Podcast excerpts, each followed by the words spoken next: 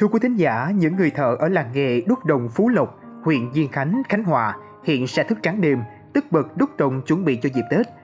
Từ cuối giờ chiều, các người thợ đúc đồng đã bắt đầu thổi lửa, làm khuôn, nấu đồng, đúc đồng và chế tác. Các công việc này trải dài đến sáng sớm hôm sau.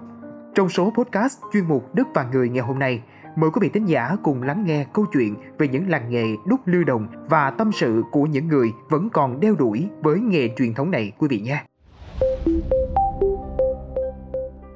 Thưa quý vị, theo những người dân làm nghề lâu năm tại đây, dịp Tết, nhu cầu cho các lễ cúng trang trí của người dân cao nên phải làm việc xuyên đêm để đảm bảo cung ứng hàng hóa đầy đủ, kịp thời cho khách hàng ở các địa phương. Nghệ nhân Biện Cư, 74 tuổi, tổ dân phố Phú Lộc Tây 1, thị trấn Diên Khánh cho biết, thông thường lượng tiêu thụ đồ đồng chỉ cao ở dịp Tết nên những người làm nghề ở làng hiện nay phải làm ngày làm đêm để kịp đáp ứng nhu cầu người mua.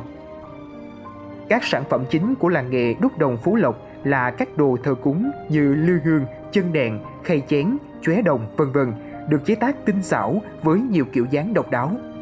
Thức trắng đêm làm việc, anh Trần Minh Lâm, thợ đúc đồng cho biết, để chế tạo nên các sản phẩm, các lò đồng tại đây phải đỏ lửa liên tục trong vòng 10 đến 12 tiếng đồng hồ mỗi ngày. Anh Lâm chia sẻ, việc đúc đồng yêu cầu sự tỉ mỉ và cẩn trọng vì phải tiếp xúc với nhiệt độ lên đến 1.000 độ C, phải xem nước đồng đã chảy đều chưa, đã vừa độ chưa, làm sao cho nấu vừa đủ để đúc sản phẩm không bị thừa cũng không bị thiếu. Theo người làm đồng tại làng, các sản phẩm đồng hiện nay không chỉ bán cho thị trường trong tỉnh mà còn cung cấp cho các tỉnh thành khác như Ninh Thuận, Phú Yên, Bình Định, Gia Lai. Hình thành từ thế kỷ 19, làng nghề đúc đồng Phú Lộc đã có hơn 100 năm tuổi. Đây là một trong những làng nghề được vua Từ Đức thời nhà Nguyễn sắc phong là làng nghề truyền thống. Hiện nay, làng nghề này còn hơn 40 hộ dân theo nghề với khoảng 10 lò nấu đồng còn hoạt động. Việc học nghề này phải mất 3 đến 5 năm, nên hiện nay không có quá nhiều người trẻ tại làng nghề truyền thống này còn tiếp lửa nghề từ cha ông, cộng với việc nổi lên của các sản phẩm làm bằng sứ, nhựa, đồ mỹ nghệ làm bằng dây chuyền hiện đại, người làm nghề đúc đồng truyền thống ngày càng ít đi. Tuy nhiên, vẫn còn những người làm nghề miên mãi với đúc lưu đồng và làng nghề An Hội chính là một trong số đó. Nằm sâu trong con đường Nguyễn Duy Cung, phường 12, quận Gò Vấp, không ồn ào, không náo nhiệt, ít ai biết còn tồn tại một làng nghề truyền thống đúc lưu đồng hơn nửa thế kỷ mang tên An Hội. Làng đúc lưu đồng An Hội xưa xuất hiện từ cuối thế kỷ 19 và phát triển theo những thăng trầm của lịch sử cùng với quá trình đô thị hóa của Sài Gòn. Thế nhưng đến nay, với tốc độ phát triển nhanh cùng những biến động của thị trường đã khiến nghề làm lưu đồng nổi tiếng một thời dần bị mai một, mất đi theo năm tháng. Đến nay chỉ còn một số xưởng nhỏ và hộ gia đình còn bám nghề.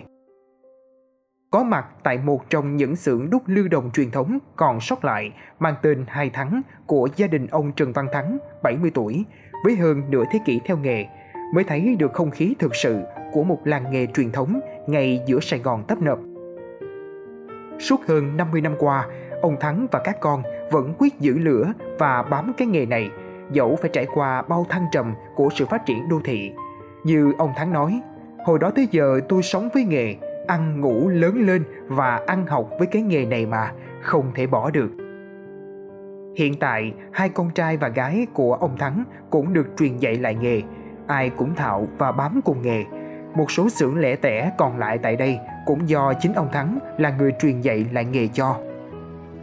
Khi được hỏi ông nghĩ gì khi nghề này ngày một mất dần theo năm tháng và làm sao để có thể truyền nghề, ông Thắng cho biết làm cái nghề này phải khoái, phải yêu nó thực sự thì mới học được, làm được. Nếu không khoái, nhất định không thể làm. Ông cũng kể nhiều người tìm đến ông để xin học nghề nhưng rất ít người ông nhận bởi ông cảm thấy họ không yêu nghề nên nhất định không truyền. Đúc lư đồng là công việc khá vất vả và trải qua nhiều công đoạn, đòi hỏi người thợ không chỉ có kỹ thuật cao mà còn khéo léo, tỉ mỉ và kiên trì trong mỗi khâu. Ông Thắng kể lại, hiện nay cả khu chỉ còn 5 hộ gia đình gắn bó với nghề lưu đồng truyền thống này. Ông cũng lớn tuổi, chỉ mong cái nghề này sẽ đi với thời gian và mong con cháu yêu nó, tiếp nối nó.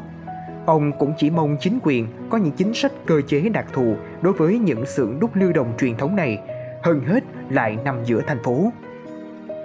Hiện tại, riêng xưởng hai tháng, một năm tạo ra được khoảng hơn 1.000 sản phẩm lưu động thờ cúng, tạo công ăn việc làm cho gần 10 nhân công với thu nhập khá ổn định.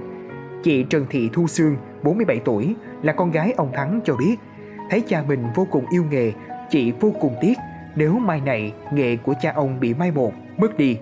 Chính vì vậy, chị tìm mọi cách, cũng giống như cha, sẽ cùng em trai gắn bó với nghề.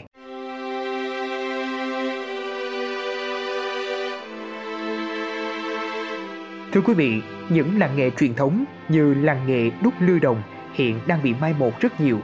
Những ngày Tết về, những làng nghề vừa rực rỡ đỏ lửa xuyên Tết, vừa nhiều ngậm ngùi.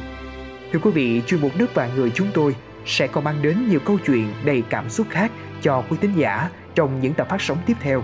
Còn bây giờ, xin chào tạm biệt và hẹn gặp lại.